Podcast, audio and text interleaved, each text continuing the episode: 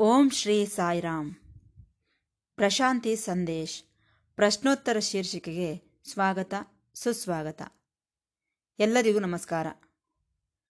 ಪ್ರತಿ ಶನಿವಾರದಂದು ಪ್ರಸಾರವಾಗುವ ಪ್ರಶ್ನೋತ್ತರ ಶೀರ್ಷಿಕೆಯಲ್ಲಿ ಪ್ರೊಫೆಸರ್ ಅನಿಲ್ ಕುಮಾರ್ ಕಾಮರಾಜರವರು ಭಕ್ತರಿಂದ ಬಂದಂತಹ ಪ್ರಶ್ನೆಗಳಿಗೆ ಭಗವಾನ್ ಶ್ರೀ ಸತ್ಯಸಾಯಿ ಬಾಬಾರವರ ದಿವ್ಯ ಉಪನ್ಯಾಸಗಳನ್ನು ಆಧಾರವಾಗಿಟ್ಟುಕೊಂಡು ಉತ್ತರಗಳನ್ನು ನೀಡುತ್ತಿದ್ದಾರೆ. ನಾವೆಲ್ಲರೂ ಈ ಪ್ರಶ್ನೋತ್ತರ ಶೀರ್ಷಿಕೆಯನ್ನು ಕೇಳಿ ಆನಂದಿಸಿ ಭಗವಾನ್ ಬಾಬಾರವರ ದಿವ್ಯ ಅನುಗ್ರಹಕ್ಕೆ ಪಾತ್ರರಾಗೋಣ.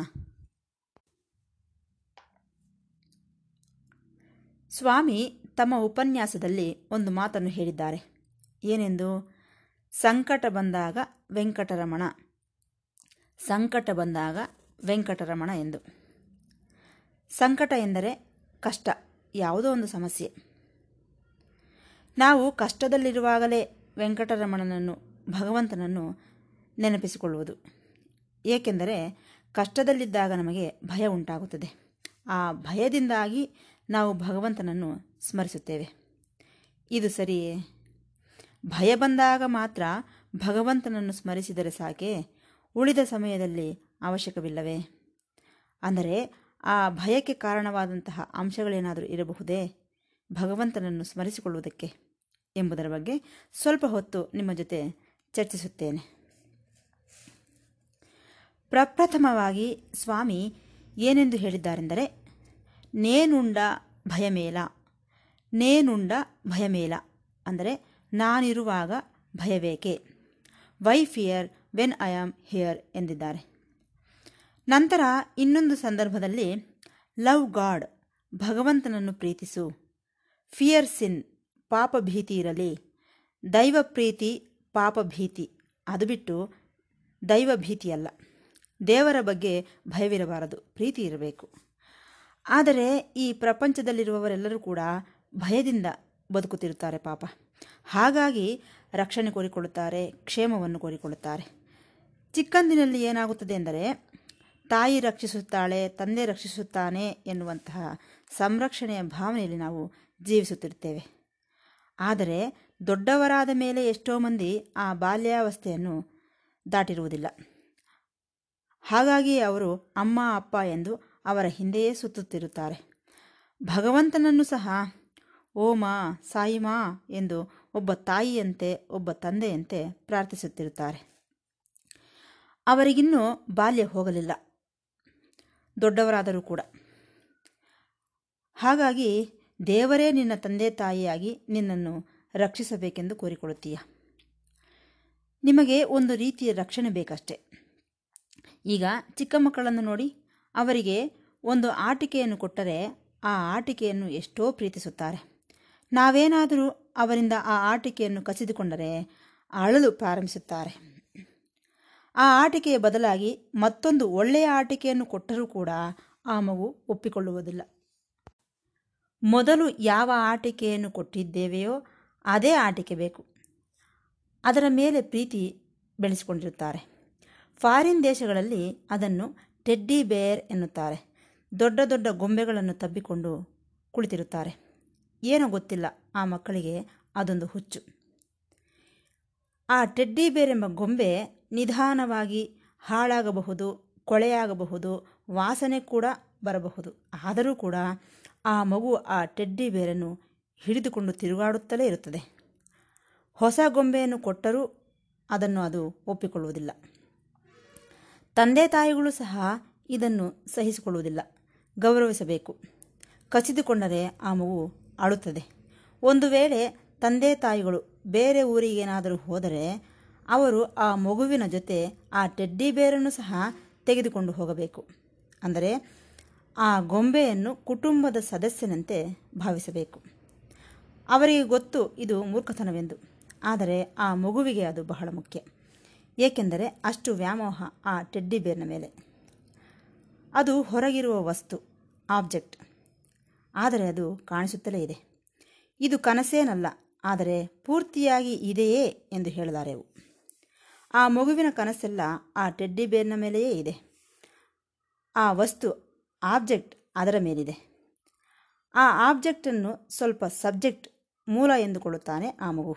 ಅದರಲ್ಲೂ ಆ ಟೆಡ್ಡಿ ಬೇರ್ಗೆ ಪ್ರಾಣವಿದೆ ಎಂದು ಸಹ ಅಂದುಕೊಳ್ಳುತ್ತಾನೆ. ಒಬ್ಬ ಮನುಷ್ಯನಂತೆ ಆ ಟೆಡ್ಡಿ ಬೇರನ್ನು ಭಾವಿಸುತ್ತಾನೆ. ಅದಿಲ್ಲದಿದ್ದರೆ ಊಟವೂ ಮಾಡುವುದಿಲ್ಲ, ನಿದ್ರೆಯೂ ಮಾಡುವುದಿಲ್ಲ. ಅದಿದ್ದರೇನೆ ನನಗೆ ಕ್ಷೇಮ ಎಂದುಕೊಳ್ಳುತ್ತಾನೆ. ಏನು ಮಾಡಲು ಸಾಧ್ಯ? ಆದ್ದರಿಂದ ಈ ಟೆಡ್ಡಿ ಬೇರ್ ಎಂಬುದು ಇದೆಯಲ್ಲ, ಅದು ಸಬ್ಜೆಕ್ಟ್ ಮೂಲ ಎನ್ನೋಣವೇ ಅಲ್ಲ, ಆಬ್ಜೆಕ್ಟ್ ಎನ್ನೋಣವೇ ಅಲ್ಲ. ಅದು ಸಬ್ಜೆಕ್ಟೂ ಅಲ್ಲ, ಆಬ್ಜೆಕ್ಟೂ ಅಲ್ಲ. ಅಂದರೆ ಏನು? ಇವೆರಡರ ಮಧ್ಯೆ ನೇತಾಡುತ್ತಿದೆ. ಸಬ್ಜೆಕ್ಟಿಗೂ ಆಬ್ಜೆಕ್ಟಿಗೂ ನಡುವೆ ನೇತಾಡುವ ಸ್ಥಿತಿ. ಇದನ್ನು ಟ್ರಾನ್ಸಿಟರಿ ರೆಮ್ ಟ್ರಾನ್ಸಿಟರಿ ರೆಮ್ ಎಂದಿದ್ದಾರೆ. ಟ್ರಾನ್ಸಿಟರಿ ಎಂದರೆ ಅಲ್ಲಿಂದ ಇಲ್ಲಿಗೆ, ಇಲ್ಲಿಂದ ಅಲ್ಲಿಗೆ ಬದಲಾಗುವಂತಹ ಸ್ಥಿತಿ. ಸಬ್ಜೆಕ್ಟ್ನಿಂದ ಆಬ್ಜೆಕ್ಟ್ಗೆ ಆಬ್ಜೆಕ್ಟ್ನಿಂದ ಸಬ್ಜೆಕ್ಟ್ಗೆ ಬದಲಾಗುವ ಸ್ಥಿತಿಯನ್ನು ಟ್ರಾನ್ಸಿಟರಿ ರೆಮ್ ಎಂದು ನಾವು ಕರೆಯಬಹುದು. ಮಕ್ಕಳು ಬೆಳೆದು ದೊಡ್ಡವರಾದರೂ ಕೂಡ ಆಧ್ಯಾತ್ಮಿಕದಲ್ಲಿ ಬೆಳವಣಿಗೆ ಹೊಂದದ, ಹೊಂದಿದಂತೆ ನಮಗೆ ಕಾಣಿಸುವುದಿಲ್ಲ. ಜೀವನವಿಡೀ ಆಟಿಕೆಗಳನ್ನೇ ಕೋರಿಕೊಳ್ಳುವವರಿದ್ದಾರೆ. ವಿಗ್ರಹಗಳನ್ನಿಟ್ಟು ಆರಾಧಿಸಬೇಕಾದ ನಾವು ಈ ಗೊಂಬೆಗಳನ್ನು ಹಿಡಿದುಕೊಂಡು ತಿರುಗಾಡುತ್ತಿದ್ದೇವೇನೋ ಎಂದು ನನಗನ್ನಿಸುತ್ತದೆ. ಒಬ್ಬ ಹಿಂದೂ ಒಂದು ದೇವಾಲಯಕ್ಕೆ ಹೋದರೆ ಆತನ ಅನುಭವ ಬೇರೆ. ಅದೇ ಹಿಂದೂ ದೇವಾಲಯಕ್ಕೆ ಒಬ್ಬ ಮುಸ್ಲಿಂ ಬಂದರೆ ಆತನ ಅನುಭವವೇ ಬೇರೆ.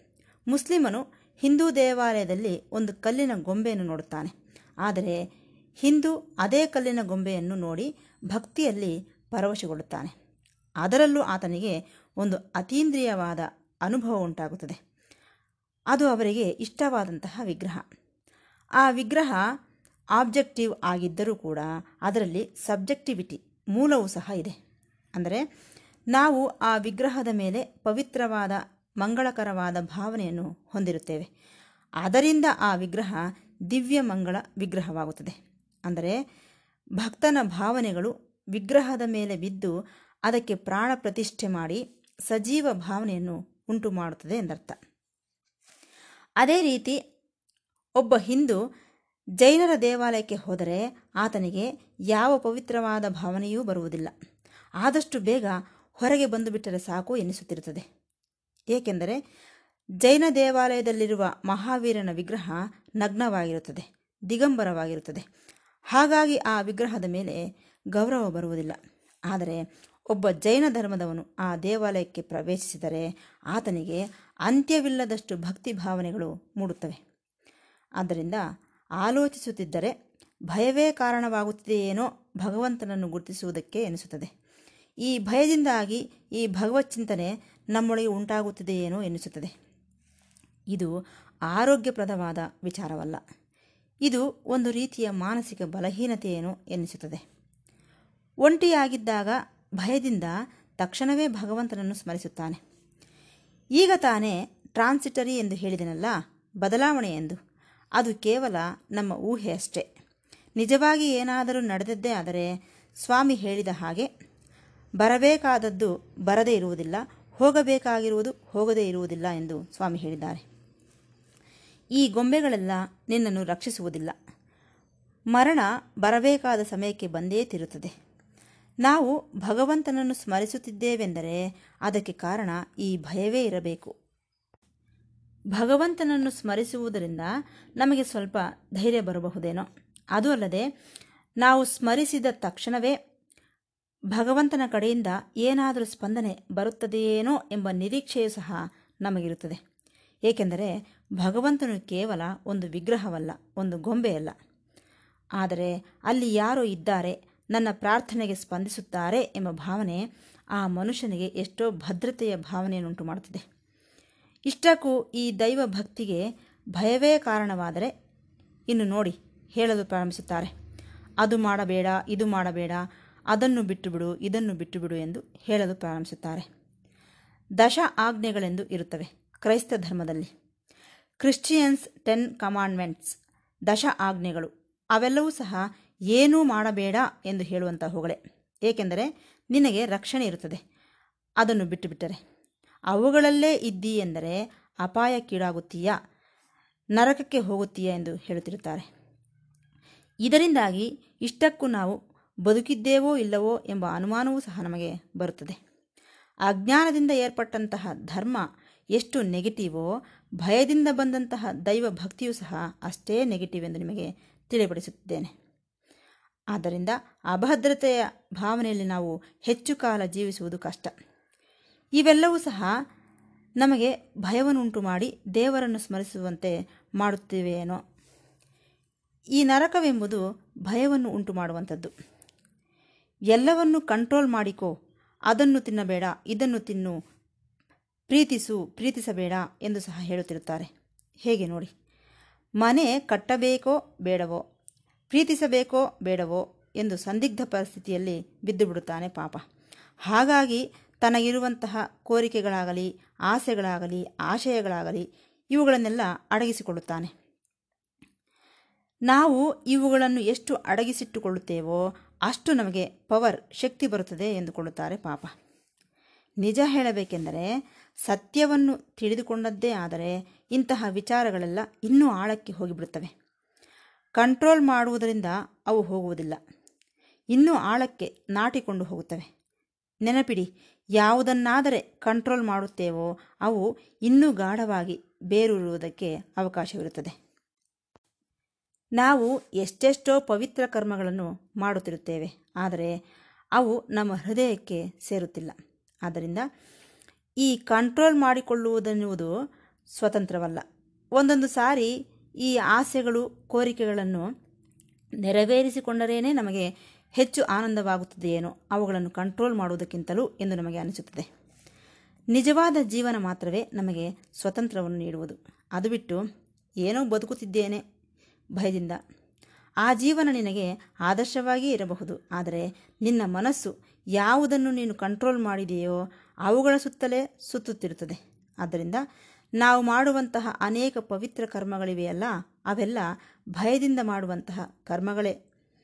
ಉದಾಹರಣೆಗೆ ಈ ಪೂಜೆ, ಪುನಸ್ಕಾರ, ಹರಕೆ ಇವೆಲ್ಲವೂ ಸಹ ಭಯದಿಂದ ಏರ್ಪಟ್ಟಂಥವುಗಳೇ ನೂರ ಒಂದು ತೆಂಗಿನಕಾಯಿ ಹೊಡೆಯುತ್ತೇನೆಂದು ಹರಕೆ ಹೊತ್ತು ಮತ್ತೆ ಆ ಹರಕೆಯನ್ನು ತೀರಿಸದೆ ಹೋದಾಗ ದೇವರು ನನ್ನನ್ನು ಶಿಕ್ಷಿಸುತ್ತಾನೇನೋ ಎಂಬ ಭಯ.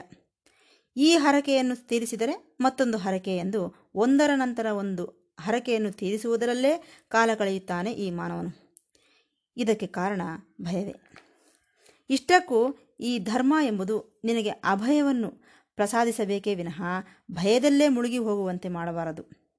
ಆದ್ದರಿಂದ ಹೇಳಬಯಸುವುದೇನೆಂದರೆ ಭಯ ದೈವ ಒಂದೇ ಕಡೆ ಇರುವುದಿಲ್ಲ.